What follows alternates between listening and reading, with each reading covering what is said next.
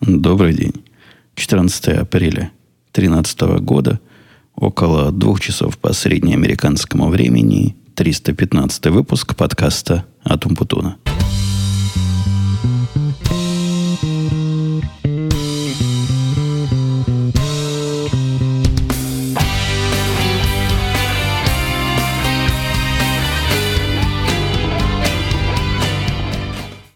давно не записывал, больше двух недель, что забыл, как я вначале приговариваю. А ведь в этом подкасте традиция это все. Поэтому пришлось перезаписать, поскольку вышло не так, и, и был бы разрыв шаблонов. Но да, сегодня воскресенье, вся моя семья укатила, все мальчики и девочки, я один. Появилось время, хотя оно такое условно появилось. На самом-то деле сегодня 14 число. А это означает, что завтра, по-моему, главный, последний день, когда можно отсылать налоги. И я уж, чтобы совсем на последний день налоги не отчитываться, сегодня запланировал. Вот у меня в списке дел налоги на сегодня с трех до четырех. То есть час нам поговорить есть, а потом, если верить моему календарю, все бросать и рассчитывать. Честно говоря, я все рассчитал. Как-то с годами это проще стало делать. Я уже точно знаю, куда чего отписывать, где за что отчитываться, что куда вписывать, какие документы сохранять. Ну, то есть привык к этому, к этой процедуре в течение года бумажки, которые нужны, приходят, складываю в специальную папочку, и вот на день расчета налогов мне не хватало одной бумажки, там, по-моему, долларов на 20 каких-то доходов было по этой бумажке, но я думаю, и без нее переживем. Я так по памяти помню. Думаю, пройдет. Вот. И внес я все эти налоги уже в программу, так в черне. Ну, то есть цифры все внес, но теперь надо пробежаться глазами, проверить, что нигде не, не ошибся. Хотя, судя по результатам, по конечному, то есть результату, все там примерно совпало, и как раз то, что ожидается на, на выходе и получится. Ну, как обычно, получается у меня, что штату я не доплачиваю чуток, а федеральному налогу переплачиваю. И обычно то, что я переплачиваю федеральному налогу, больше, чем то, что я не доплачиваю штату, что, в общем, хорошо. Посмотрел я на процент, который я платил в этом году налога. Как-то было немного. Я так сходу не скажу, сколько получилось, но... Хотя, подождите, сейчас сходу скажу. Нет, не скажу. Но как-то меньше, чем я ожидал. Не знаю, с чем это связано. Но у нас в этом году э, с доходами было несколько хуже, чем в прошлом. Не то, чтобы совсем хуже, но несколько хуже. Может, поэтому процент упал как-то ниже какой-то величины мы опустились.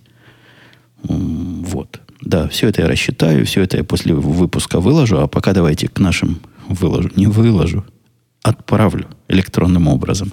А пока давайте к нашим баранам. Бараны наши начнем с демократии. Демократия главный баран на заклане. У нас в тупике каждый год как раз к выборам происходит демократическое движение. Наверняка я уже не раз рассказывал, но вот опять выборы. Выборы правительства нашего тупика. Выборы происходят чисто демократическим путем. И выбрать, ну, чтобы вы себе представляли, что такое тупик, в котором мы выбираем, это с одной стороны домов, ну, 10, может, 11 по левой стороне, по которой я живу. Конечно, зависит, куда лицом. Ну, в определенном смысле левая сторона. С другой стороны, правая сторона, и там столько же домов.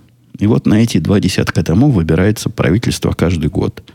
Правительство это не просто председатель топика, не, чтобы не подумали чего. Это настоящий управляющий комитет. Во-первых, надо выбрать президента. Во-вторых, два вице-президента. Два. То есть у Барака Обамы один вице-президент, а у нашего тупика два. Потом еще должен быть казначей, работа которой, которой, ну там одну тетку выбирают казначеем, заключается в том, чтобы раз в год вот вместе с этими выбор, выборами собрать еще чеки со всех. Каждого дома владения платит каждый год 300 долларов на содержание нашего тупика и на разные общественные работы, которые касаются как бы всех. Какую-то травку стричь по, по улице, я не знаю, снег особо оперативно вывозить. Ну, всякое такое. 300 долларов в год. Это стоит, и цена недискутируемая, не опциональная. То есть надо заплатить, хочешь не хочешь, заплати, все платят. Вот есть такой казначей и есть секретарь. Чего секретарь делает, я вообще не понимаю. Хотя, что делают два вице-президента, для меня такой же большой вопрос. Да и, по сути, что президент делает, он какие решения наш президент тупика в, в жизнь притворяет. Не знаю. Никто не знает, но вот эти пять представителей демократического нашего выбора я ни разу не голосовал ни за кого. То есть, по-моему, один раз давным-давно, когда были баталии и было за что голосовать, ну, вы помните, я рассказывал несколько лет назад, когда была тяжба с соседним тупиком, и было две партии. Одна за победу и борьбу до, до конца. То есть, либо все деньги свои потратим, либо, значит, деньги у соседей кончатся. Но у кого раньше кончится, тот и, победит, тот, тот и проиграл. И этот, эту тяжбу мы выиграли. Кстати, тогда победила партия ястребов. Вот тогда я голосовал как раз за, за тихих, которые хотели бы всю эту тяжбу закрыть. Это был один раз. И да, тогда я выборы проиграл, как, собственно, и выборы президента настоящего в этом году. В прошлом году я тоже проиграл. И, по слухам, мы победили. Я рассказывал, что обещали вернуть деньги. Судебные расходы должны были вернуть. Может, их и вернули, может, они пошли куда-то в пользу, но я этого что-то не видел. Мне денег никто не возвращал. Не знаю. Но действительно, надо по процедуре поднять вопрос, написать председателю, ну или президенту, то есть, или его вице-президентам спросить, где наши деньги. А сейчас смысла я не понимаю, какой голосовать. Никаких проблем у нас нет с разными точками зрения. Да и к тому же, к тому же, не очень даже понятно, как их выдвигать. Хотя нет, тут я вру. Было не очень понятно в первый раз. Сначала председатель, который сейчас есть, почему председатель, президент, ну что ж, я его так обижаю. Вот этот мистер местный президент прислал такое сложное письмо, в которое надо было распечатать, ну, то есть письмо электронное.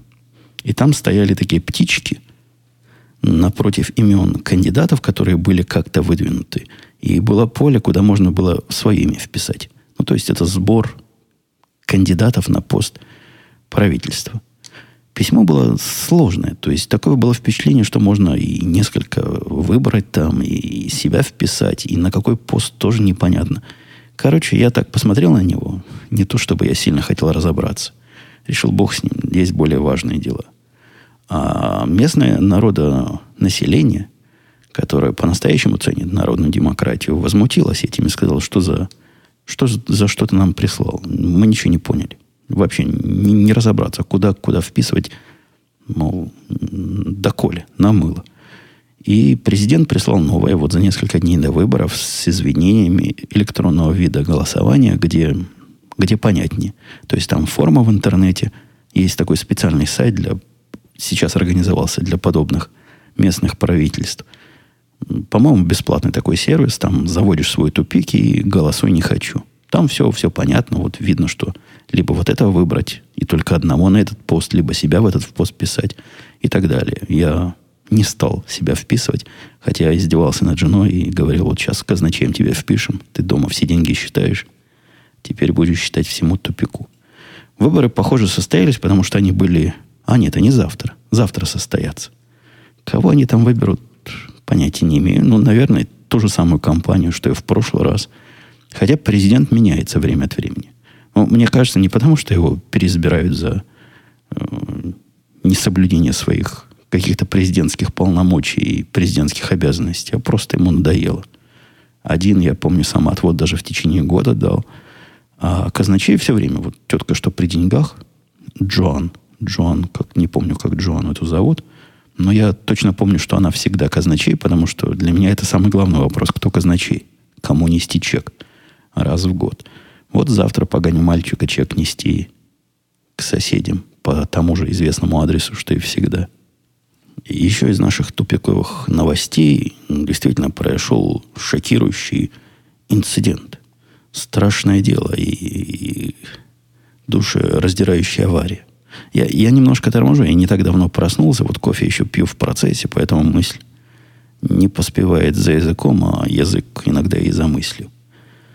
Начну с предыстории. Предыстория такова, что самокат с моторчиком, я, по-моему, о нем где-то рассказывал, возможно, даже в этом подкасте, который мы дочке купили, вызвал определенную напряженность в семье. Да не то, что напряженность, а просто пришло время девочке давать больше свободы. Все-таки ребенку 11 лет, и не знаю, как вы, а мы в 11 лет, будучи детьми, были детьми, не, не скажу, что беспризорными, но такое, чтобы нам говорили, вот вам можно отсюда до сюда только ходить, и никуда вправо. Я, по-моему, в 11 лет уже ездил на трамвае в центр города, э, на другой берег, в городе Мариуполе по своим делам, да и все мы так шлялись, где хотели. Современные дети нет. У них шаг вправо, шаг влево, и дочка точно знает, куда можно ходить, куда нельзя ходить. И до последнего времени нельзя было ездить в соседний тупик. До него недалеко, прямо скажем. Вот если по прямой, то совсем рядом, а если по тропинкам и дорожкам, ну, тоже рядом. Как ни крути, тоже рядом. И вот когда у нее обзавелся этот, она обзавелась велосипедом своим самокатом, да что ж со мной сегодня такой, самокатом с моторчиком, начала просить поездки расширить ареал поездок. И жена после консультации со мной сказала, ну давай, будем свободу ребенку давать. Свободу. Свободу, свободу. И пускай ездит. Ну, пускай ездит и пускай ездит. Поездила она пару дней. Через пару дней звонок в дверь.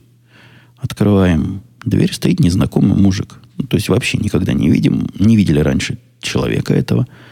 Жена его назвала дедок. Хотя он такой не дедок, он... Ну, может, он американский дедок. Такой крепкий мужик возраста где-то между 60 и 70. Ну, мужичок такой. За 60. Мужичок за 60. Возбужденный такой. Не то, что нервный, но возбужденный. Говорит, начал что-то жене говорить. Она, когда проблемная ситуация, сразу в панцирь залазит, жена моя, и меня зовет на защиту. Вот она залезла в свой панцирь, говорит, ничего не понимает, что он такое говорит, что-то страшное только, что про дочку, про нашу, иди быстро разберись. Пошел я быстро разбираться. Говорю, что, что случилось, сэр, мол? Какие дела, какие вопросы? Ну, вообще, сэра не узнаю. То есть, и машины я его никогда не видел. Он поставил перед нашим въездом свою машину. Приехал, значит. Говорит, ваша дочка... Он сразу начал не, не про дочку, а про свидетелей. Говорит, у меня есть свидетели. Я говорю, подождите, свидетели чего? Говорит, у меня есть два свидетеля, которые видели, как ваша дочка... Э, не так он даже нач... начал. Он говорит, зачем ваша дочка мою жену напугала? После этого сразу перешел на свидетеля. Есть два свидетеля, которые видели, как дочка жену напугала. Боже ж мой, думаю, как моя дочка. Ребенок тихий и культурный, и весь такой пиндитный, который, ну, не из тех ребенков, которые будут ходить по улицам и пугать соседей. Но не из таких ребенков, как был я в свое время, которые бросали дымовухи под квартиры соседей, звонили, убегали. Это в раннем детстве было. И под квартиры только очень плохих соседей. Ну, вот такого, чтобы моя дочка делала, я представить не могу, как еще можно напугать соседей. Оказывается, она ездила, мужик рассказал, ездила, значит, на своем самокате и врезалась в дверь гаража со всей, значит, силы, а рядом с, с дверью этого гаража, ну, внутри, соответственно, сидела жена этого мужичка, пила чай, кофе, не знаю, чаевничала, ужинала. Как раз рядом на кухне, рядом с этой дверью, и тут такой удар, гром, уже на чуть инфаркт от страха, ой-ой-ой, ой-ой, мол, безобразие. Я, я в, в шоке от всей этой истории был и спросил так, понятно, ну, а что, собственно, чего хоть, чего приехал-то? Он говорит, как чего? Дверь, мол. Вы помните в фильме, как же этот фильм назывался-то? «Осенний марафон», где машина врезалась в грузовик, и тот бегал, качал, ты мне ведро помял. Вот этот тоже начал, ты мне ведро помял, ты мне дверь гаража, жен, дочка дверь гаража помяла, а я только что дверь поменял, как раз вот эту панель. 400 долларов гони. Вот так вот. Вы представляете, какой ущерб должен нанести этот мелкий самокат против довольно крепкой двери гаража. Вы, наверное, помните, я рассказывал, как лет 5-6 назад у меня была борьба Хонды, тогда еще моей машины. Тогда еще машина, которая была в семье. Она уже не в семье. Это еще одна новость сегодняшнего выпуска. Против дверей гаража прямо была сильная борьба. То есть Honda победила, но Honda все-таки автомобиль. А здесь самокат. И довольно не тяжелая девочка. Я говорю, пойдем посмотрим, что, что случилось. Я вообще ничего не понимаю, как можно было дверь так поломать. Ну, у меня было впечатление, что, представляете, ребенок со всей силы въехал в дверь. Может, так повезло и выбил ее, или автоматически механизм поломал. Но мало ли что. Ну, 400 долларов это... Я помню, когда дверь менял наш... Дверь всего гаража вместе с механизмом э, хозяин нашей прошлой квартиры, которую мы снимали дома, по-моему, он рассказывал, что ему в 500 долларов обошлось. То есть это 400 долларов это как полная замена. Почти. Приехали мы с ним туда, он меня отвез, значит. Подходит к двери и показывает, вот. Вы знаете, как какой-то абсурдный или абсурдистская такая ситуация, непонятно, вот как во сне. Он показывает мне на дверь, говорит, вот посмотри, поломано. Я смотрю в этом театре абсурда на дверь, вижу целое. Ну, то есть, как будто мы параллельные двери смотрим. В параллельных мирах я говорю, где, где? Покажи пальцем. Говорит, вот видишь, и показывает пальцем, я обязательно эту фотографию выложу. Вот вся поломка. На фотографии вы увидите, что вся поломка заключается в том, что это даже ну, царапины, наверное, это можно назвать, но сколом он это называл скол. Видишь, какой скол, говорит, глубокий. Там царапина по краске. То есть, действительно, панели эти дверей металлические, белые. И действительно их самокатом не проломать. Крепкие, хорошие, надежные панели. И на одной нижней панели туда, как раз когда врезался лишенный управления наш самокат, царапинка размером меньше сантиметра. Ну, то есть царапинка. Просто скол так, да не скол. Э, содранная краска размером сантиметр. Говорю, все, говорит, 400 долларов. Я вот только что эту панель менял. Вот только что менял панель. Потому что мы дом продаем, он должен быть в безупречном состоянии. А теперь все придется заново. Вот все в это в, в, снять, новую поставить. И, и, и я прям обалдел. Вот. Я человек не конфликтный и всегда предпочитаю с людьми договариваться, но здесь какой-то абсурд. Сюрреализм. Говорю, подожди, подожди, давай, давай разб... Он говорит, что вы, сэр, говорите? Не, он не сэр говорил. Он вот этим обращением меня тоже немножко разозлил. Он говорит, дружище, говорит, что, в чем тут разбираться, дружище? У меня вот свидетели есть. Тут катались девочки – и мне сказали, что одна из них твоя. То есть, представляете, он приехал ко мне с этой царапиной. В общем-то, не знаю, моя девочка, не моя. Какие-то девочки катались. Соседи там сказали, что одна вроде как из, из того дома.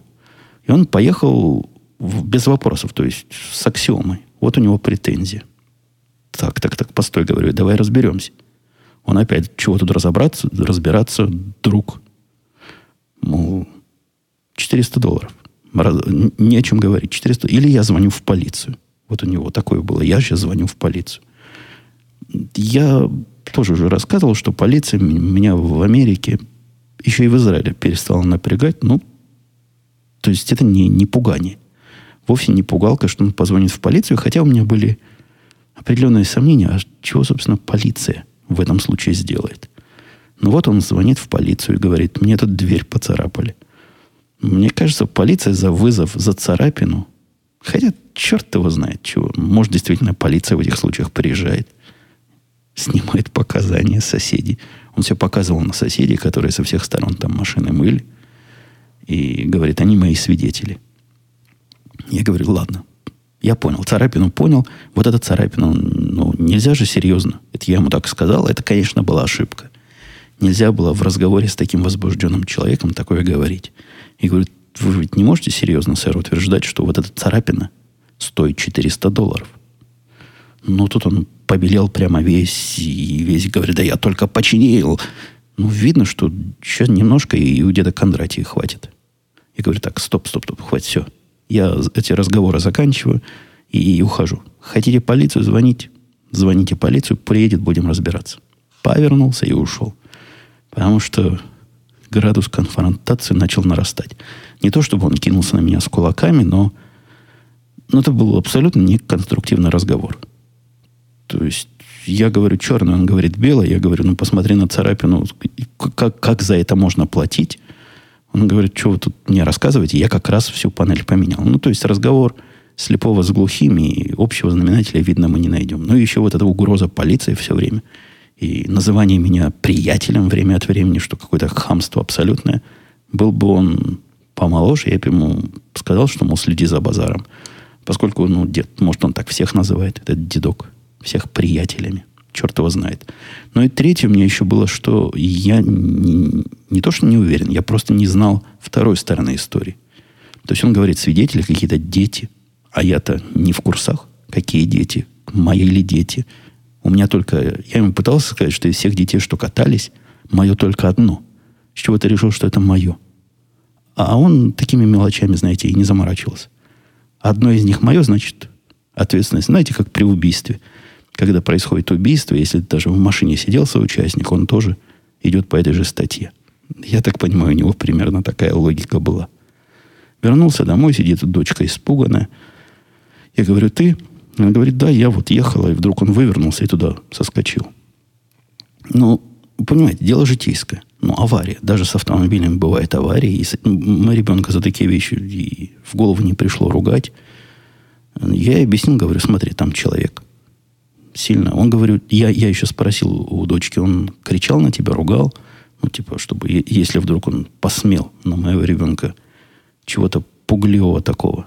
Пугле. Пугле, пугле. Какое же слово-то? Пугающего, вот. Если он что-то пугающего такого сделал или как-то плохо посмотрел и плохо сказал, она говорит, не-не, он просто расстроенный был, но не ругался, не, не кричал, ничего. Ну ладно. Ты, говорю. Она говорит, да, я. Было дело случайно, вот так. Виновата. Ладно, виновата, виновата. Решил я... Это прошло уже минут 15, пока я обратно дошел, пока с дочкой поговорил. Даже, наверное, полчаса. Думаю, пойду решать полюбовно. Теперь-то вся информация есть, и они, в общем-то, остыли. Сел в машину, поехал к ним в тупик. Приехал, позвонил, открыли. Я говорю, да, проверил свою часть истории. Наша, наша дочка была, была она. Не специально, вот такая авария, такой инцидент случается. И с того момента, как я признал, я сразу понял, вот по реакции с той стороны, что вся эта бодяга не про деньги. Вовсе не для денег он приезжал, и вовсе не хотел он 400 долларов. Он хотел уважения, он хотел признания. Он хотел того, чтобы я сказал, виноват. Мое, моя вина, мой косяк виноват. Вот как только я сказал, что наша, наша вина, и, собственно, я пришел с чековой книжкой, думал договориться там долларов на, на 50, чтобы закрасить эту царапину, но сколько оно может стоить. Я сразу понял, что все, процесс пошел. Они меня в дом позвали и начали, значит, рассказывать. Особенно вышла бабка его, начала рассказывать, как она испугалась. Я говорю, да, я так понимаю, да, это в общем, я на все кивал, совсем соглашался, говорю, ты права. Стучай в дверь совершенно недопустимо, но ты же понимаешь, что это несчастный случай, что со всяким может... Он говорит, да-да, я понимаю, у нас тоже пять детей. Дед повез меня потом в гараж показать, что действительно он не врет, и действительно поменял эту панель всю нижнюю. Она в самом деле новая была. Вышли мы еще раз посмотреть. Я пальцем по этой царапине, значит, говорю, ну, может, можно ее закрасить, смотри. Слушай, поклевать. Хочешь, помогу с этим? Он послал жену, говорит, как мать. Думаешь, можно зашпаклевать? Он говорит, да, думаю, можно, но я так испугалась, так испугалась. Я говорю, ну вот замечательно, значит, можно, менять теперь не надо, получается. Он говорит, да, да, мы, мы все починим, все починим. Я говорю, давайте я вам, значит, за, за шпаклевку. Он говорит, да нет, мы, мы взрослые, значит, люди, сами шпаклевку купим, ничего страшного. В общем, денег с меня не требовали, мы с ними поручкались, побеседовали, они успели рассказать мне, что у них пятеро детей – ну, не с ними уже живут, а дом они продают, переезжают во Флориду. И пожали мы друг другу руки, что, мол, претензий не имеем. В Америке, кстати, пожимание рук, может, это легенда, но, по-моему, это даже не легенда, а чуть ли не юридическая норма. Когда мелкие сделки и разные мелкие договоренности, пожимание рук, оно сравнимо подписи. То есть юридическую силу имеет. Так что мы юридически сильно пожали друг другу руки, сказали, что мол, все в порядке – он извинился, что вот такой был нервный. Я извинился, что не сразу понял. А обещал, значит, дочку не пускать больше на его возле его дома кататься, то мало ли что. В этот раз гараж поцарапал, в другой раз машину поцарапает. Вернулся при своих, то есть ничего не платил. Они, по-моему, тоже полностью удовлетворенные остались, потому что увидели уважение. Они увидели признание и готовность той стороны взять, значит, вину на себя. Вот, вот, такая, вот такой психологический гамбит произошел, который я не сразу. Если бы я сразу врубился, чего они хотят, то я бы и проверять не стал, мое или мое, не мое ли. Но как-то поначалу ситуация была слишком нервная, чтобы разобраться в таких тонкостях. Ну, все хорошо, что хорошо кончается. Я потом проезжал возле этого тупика и даже специально заехал посмотреть, они уже замазали. Ну, это смешно просто. Ну, вы увидите. Там замазать можно карандашом белым красящим, и никто под микроскопом ничего не определит. Подкаст у нас сегодня выходного дня. Выходит выходной день, я про работу вообще ни слова не приготовил. И, то есть приготовил, но ни слова не скажу. Зачем нам выходной? Работа. Второе событие, ну, по сути говоря, первое по значимости события прошедшей недели двух, это наши подвижки в сторону обновления автомобильного парка. Я рассказывал, что Honda Civic, которую я купил, вот только приехав в Америку, практически ступив на американскую землю, первым делом купил машину. Что было совершенно разумно. Ну, в, в Америке без машины жить нельзя.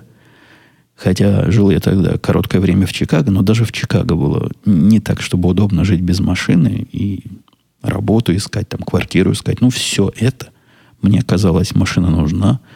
Ну, так оно и оказалось. Купил я тогда дня через три, по-моему, после приезда. То есть я сначала открыл счет себе, потом завел э, карточку социального страхования, или она у меня уже была к тому моменту, не помню. Но буквально дня через три, через плюс-минус день-два купил автомобиль. Honda Civic, красненькую такую 2002, наверное, года, раз я ее во втором году покупал. Потом она перешла в 2009 году.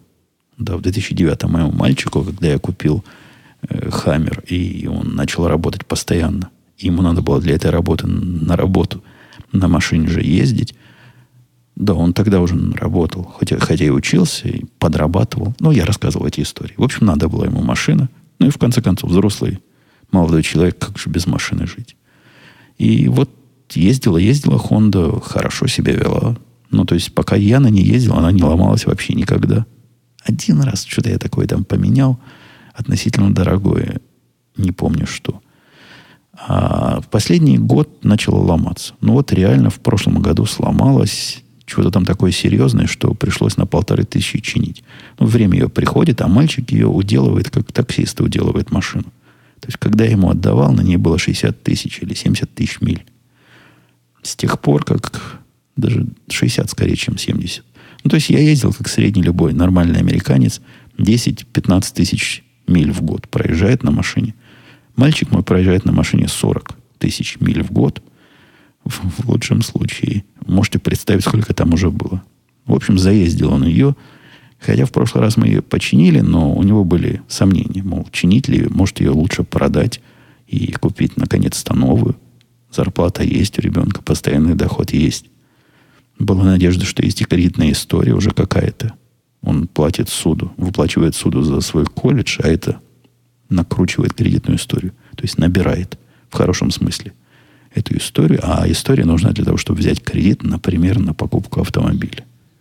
И, в общем, когда она стала ломаться где-то недели полторы назад, он рассказывает, может, врет все, засранец, не знаю. Но когда она стала ломаться, а именно перегревается. То ли двигатель, то ли там масло перегревается. Ну, короче, пока доедет до работы, говорит, все в красной зоне уже. Боюсь дальше ехать. Это первая проблема. Вторая проблема, ему сказали, надо менять ремень, который там в двигателе. Знаете, такой сложный, какой-то дорогой ремень. Вот пора. Мол, столько проездил, уже пора его менять. Тоже это стоит денег немалых. Он сказал, нет, не буду я за это платить. А с тех пор, как он стал владельцем, за все ремонты он платит и за все страховки. Хочу новую. Пошел он разбираться, сколько стоит новая. Почему-то взгляд его сразу, я не знаю, сразу или нет, но вот вариант, который он сейчас хотел, и никак его с этого нельзя было сбить. Хотение, хоть я и пытался, это Dodge Dart, машина, как раз та самая, забегая вперед, которую мы в конце концов и купили, которую он купил с моей помощью. Такая серьезная машина. То есть она категория как бы этих же самых Honda Civic, таких мелких, мелкосредних. Но по размеру она как средняя. Вот внутри она как, да и снаружи как аккорд примерно. хондовский. Такая большая, серьезная машина. Недорого стоит, внутри очень навороченная.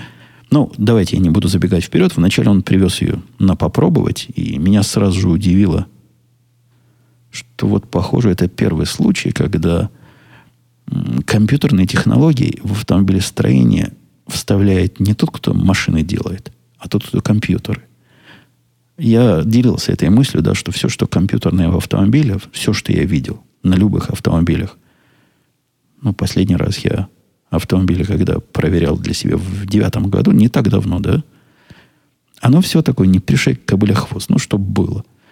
Ну, то есть, если там какая-нибудь навигационная система, то она такая, что программы навигационные на телефонах или на коробочках железных такие уже были лет пять назад. И, и то было стыдно продавать.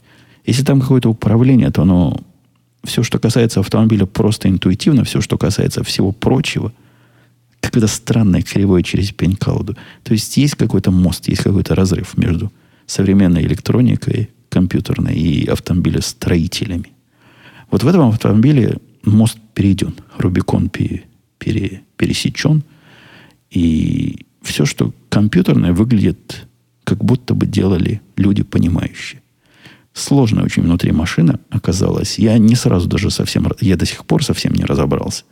Много всего там разного, все компьютеризировано, автоматизированное, оно само к айфонам, к iPad, к iPod, ко всему цепляется, выводит список песен. Ну, вы знаете, все эти глубокие взаимодействия с ios техникой, хотя тоже не без проблем. Все задается, кастомизируется. Ну, я где-то рассказывал, что у машины нет спидометра, вместо спидометра дисплей, который можешь по-всякому раскрасить и разное там видеть. В том числе и спидометр. То есть компьютерного там много разного. Не перечесть. Ну, все, что вы придумаете, там есть. GPS такая, то есть навигационная система такая, на которую не стыдно посмотреть. Дисплей, по-моему, 8 дюймов, 8,4 дюйма, мне кажется. С этой точки зрения все в порядке. Вот эта точка зрения, кстати, вот все, все эти глупости, что я рассказываю, и когда мальчик мне захлебываясь рассказывал, как круто в машине все эти электронные прибабахи, я ему говорил, погоди, погоди, это же машина, она, главное, ездить должна. Еще бы хорошо бы, что она надежно ездила. Ну, и будет плюс, если она шустро ездит, и не надо думать, нажал газ или не нажал газ, чтобы чувствовалось. А к этому были сразу вопросы. Потому что он привез эту машину, говорит, это машина с двигателем 1,4 литра. Представляете, 1,4 литра на такую относительно здоровую машину. Мне показалось мало. Он говорит, ты ничего не понимаешь. Новые технологии. Там турбина такая стоит. И вообще, эта машина с двигателем 1.4 самый дорогой вариант из всех, что у этого доджа в таком размере продается. Но я действительно потом посмотрел. Есть 2 литра, это самое базовое. Есть 2,4 литра, есть 1,4, вот это. Которое по лошадям там, я не знаю, делает это на 2,4 или нет – но где-то близко. И кроме того, динамика, говорит, крутая. Но сел я поездить, действительно шустрая. То есть не кажется, что не хватает чего-то. Вот этой турбинной задержки тоже не ощущается.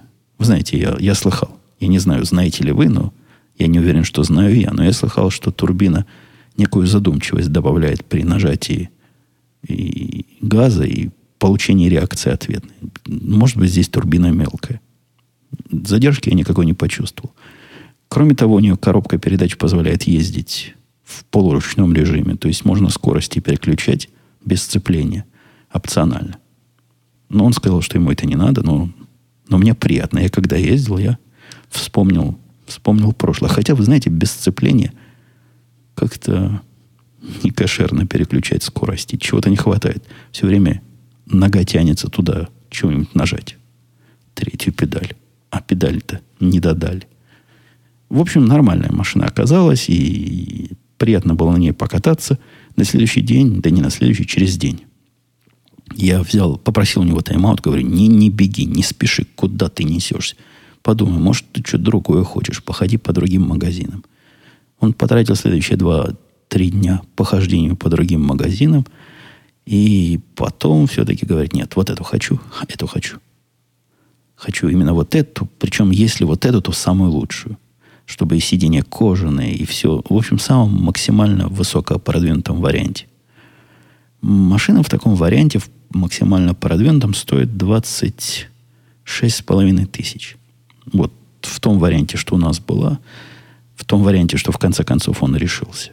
26,5 тысяч – это дофига денег за Dodge. Не, ну это я так говорю, Dodge. Я вообще про Dodge ничего не знаю. Я знаю, что лет 10 назад с доджами была проблема. Как они сейчас, я не знаю, но все-таки ну, не, не Honda, да, и, и не Toyota, а какой-то Dodge. С третьей стороны мне мальчик справедливо говорит, ты сам купил, мол, американскую машину. Что ты, чего теперь меня пропагандируешь на японский? Ну, это его дело, и его деньги, и его решение, а моя соподпись. Ему одному машину не продадут, потому что молодой еще. У него нет кредитной истории достаточно глубокой, чтобы банк ему суду дал. И, кстати, мы там в процессе думали, каким образом его покупать. Есть два способа покупки. Можно либо купить навсегда, либо взять в лис. Вот эта покупка в лис, она включает, то есть она исключает большой платеж в начале. Когда покупаешь, надо вначале какой-то платеж сделать. Хорошо бы. Когда берешь в лис, можно и без платежа, и месячный взнос меньше получается. Ну, разница между месячным взносом, если при покупке месячный взнос ты будешь платить, например, 300 долларов, то если берешь в лист, то, скорее всего, будет около 200 долларов. Ну, с, то есть мы поначалу на лист смотрели. Во-первых, машина как-то малоизвестная, да, с, с одной стороны. То есть сильно с ней дружить навсегда опасно. А так на три года взять ее в лист а там видно будет. Но оказалось, что лис абсолютно несовместим с э, объемами того вождения, которое мой ребенок делает. То есть там у них есть три варианта. 10 тысяч, 15, 12 тысяч и 15 тысяч миль в год, и больше ты на этой машине не должен ездить. Все, что больше, там облагается определенным штрафом. И есть такой лис, который расширенный, по-моему, до 18 тысяч. Ну, он сразу там цена прыгает. Но вот количество, которое он проезжает, не для работы. Не то, что он туда-сюда. Он просто любит, он все время куда-то ездит. Он просто любит это. Практически как таксист. Любит ездить. Короче говоря, ни один лис за нормальные деньги его требования по километражу не покрывает. Ну и кроме того, было видно, что ему хочется вот свое, вот такое свое, которое вот его, ну, видно было. Свою-свою. Первую свою до конца машину. Пошли мы ее покупать, он долго меня пытал, говорит, что неужели можно торговаться? Ну, как вообще можно торговаться? Он же ходил до этого по, по этим агентствам, ему там сразу говорили цену. Говорят, вот такая цена, видишь, написано.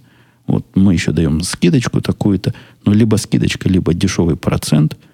Вот есть такая система. То есть ты можешь выбрать в определенных дилерах либо скидка на машину, там, какую они тебе предлагают, либо процент беспроцентный или почти беспроцентный на суду. Э, то, что ему там рассчитали, вот прямо в агентстве, и сказали, что разговоров-то нет никаких, 400 долларов надо было платить только за лис. Там ему предложили... То есть одна из мыслей была еще использовать Хонду эту в виде первого платежа. Есть такая система трейдин называется. Приводишь, приезжаешь на Хонде, уезжаешь на новой машине. То есть оставляешь ее там как как продаешь, как бы дилеру. Ему за Хонду предложили, по-моему, 500 долларов. Сказали, да и то, вот, вот возьмем за 500 долларов, ну вообще, это одолжение тебе делаем. В результате будешь платить 400 или 450 в месяц и за лис. Он весь в шоке. Торговаться они с ним как-то и не захотели особенно, либо он не пытался. Значит, взял меня как, как большого специалиста по торговле и покупке автомобилей. Пришли мы туда, сразу началась комедия в трех действиях.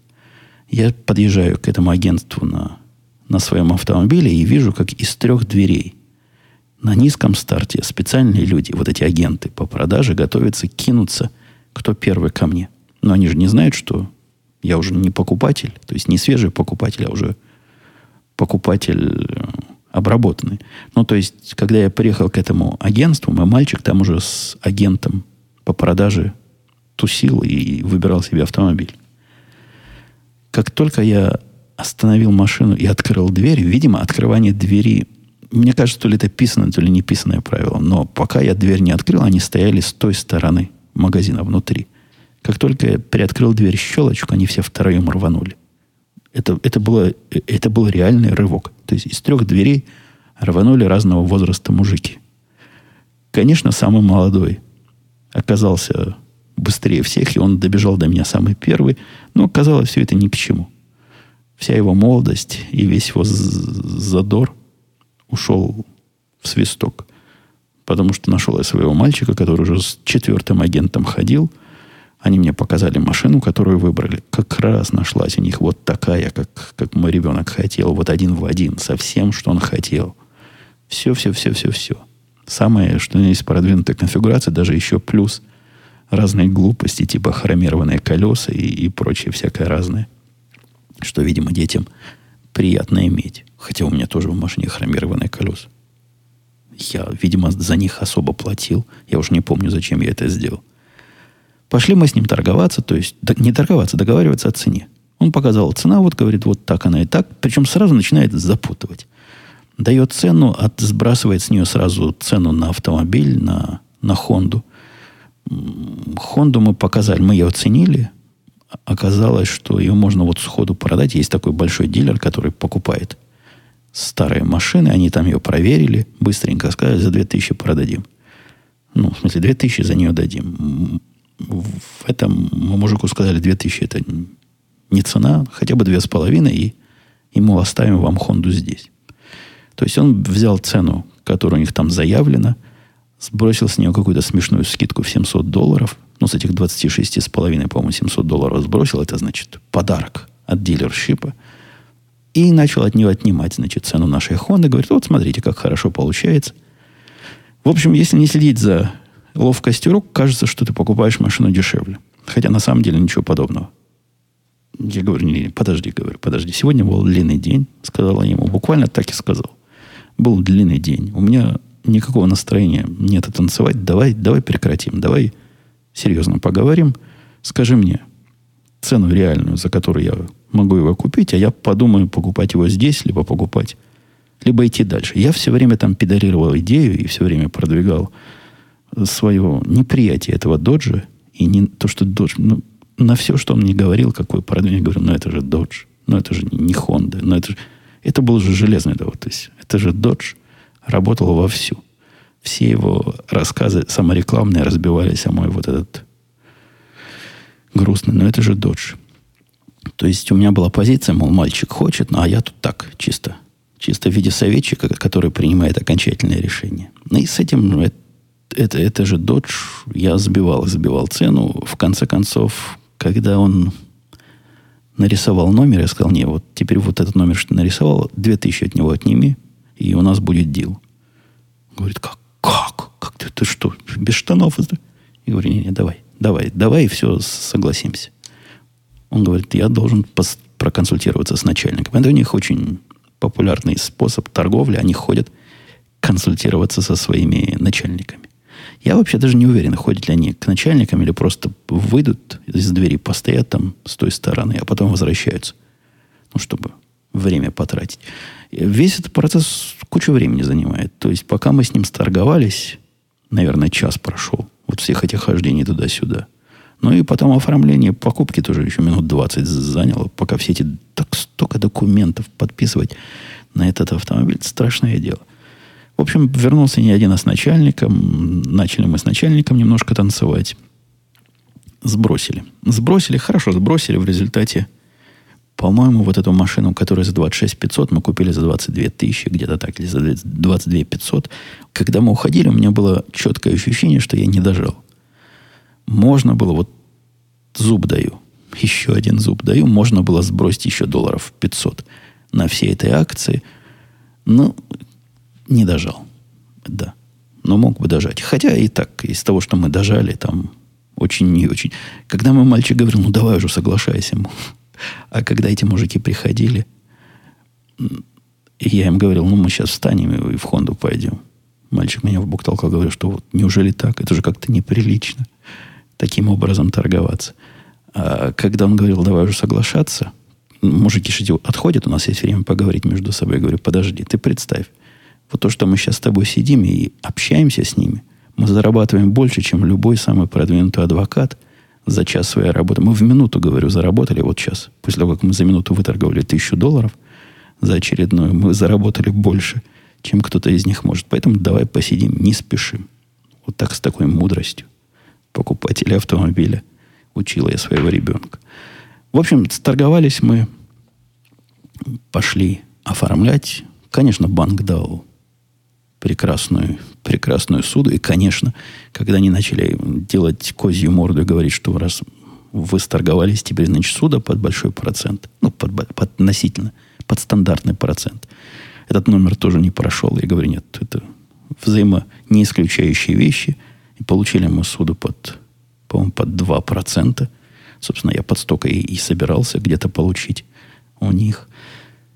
Все, теперь мальчик платит, э, платит около 300 долларов в месяц, имеет свою машину. И счастлив этому чрезвычайно. Я на ней несколько раз ездил, жену возил. Всем нравится. Жене нравится. Мне понравилось с ней ездить. А дочка говорит, я, я ее люблю больше, чем Хаммер теперь. В общем, все в полнейшем, в полнейшем восторге. Ребенка дома нет, где-то шляется на своей новой машине. Но у него одно оказалось, вот с одним он промахнулся. Тоже цирк с конями. Сзади у этой машины вместо того, что он думал, длинная такая фара, знаете, над багажником бывает полосочка лампочек. Оказалось, что вот нет. Чтобы была полосочка лампочек, надо еще 150 долларов было вначале заплатить. А теперь, значит, уже либо доставлять надо. В общем, вот такое одно расстройство. Вместо полосочки лампочек всего лишь отражатели оказались. Но у него в планах это поменять. А так полное счастье и полная радость неприходящая. И подруге нравится, и всем. Мне, мне серьезно нравится машина. Она ездит хорошо, если не будет ломаться лет 10, как не ломалась Honda, то тогда я смогу сказать, в каком будет выпуске. В 800 выпуске, что да, это был правильный выбор. У меня, сколько у меня тем еще осталось. Давайте я вам просто расскажу, какие темы вы могли бы услышать, если бы я на, на первых так сильно так сильно не задержался. Во-первых, была тема, как дочка ходит по моим стопам, а именно поход на радио. Как нашу девочку по радио показывали. Во-вторых, тема, как я пообщался с бывшим начальником, с которым не разговаривал уже довольно долго, и как приятно поговорить с умным человеком. В-третьих, о, еще, и в-четвертых, 500 миллионов вопросов, и в-пятых, проработать. Ой, сколько же тем. Можно остаться здесь и записать в стол. Знаете, как когда сериалы снимают, их целыми сезонами, по-моему, снимают. Так вот, мне только на темах, что здесь стоят, можно записать, наверное, сезон этого подкаста. Чего я, конечно, делать не буду. Но на пятницу у нас, видите, все готово. Если ни, ничего не помешает нам в пятницу, а я надеюсь, ничего не помешает, уже примерно даже понятно, о чем я буду вам рассказывать. Ладно, все, пока. Как-то я... Как-то налоги ждут. Я сижу, а налоги ждут. Надо возвращаться к налогам. Поставлю этот подкаст на производство и обработку. Может, даже музыку какую-то в конце найду, если не поленюсь. Ну и, в общем-то, да, услышимся на следующей неделе. Я надеюсь, обычный стандартный пятничный день. Пишите, приходите. Сайт podcast.com.com. Оставляйте комментарии, вопросы и всякие разные восхищения моими успехами в разговорном жанре. Ладно, все, пока. Услышимся. sunny day.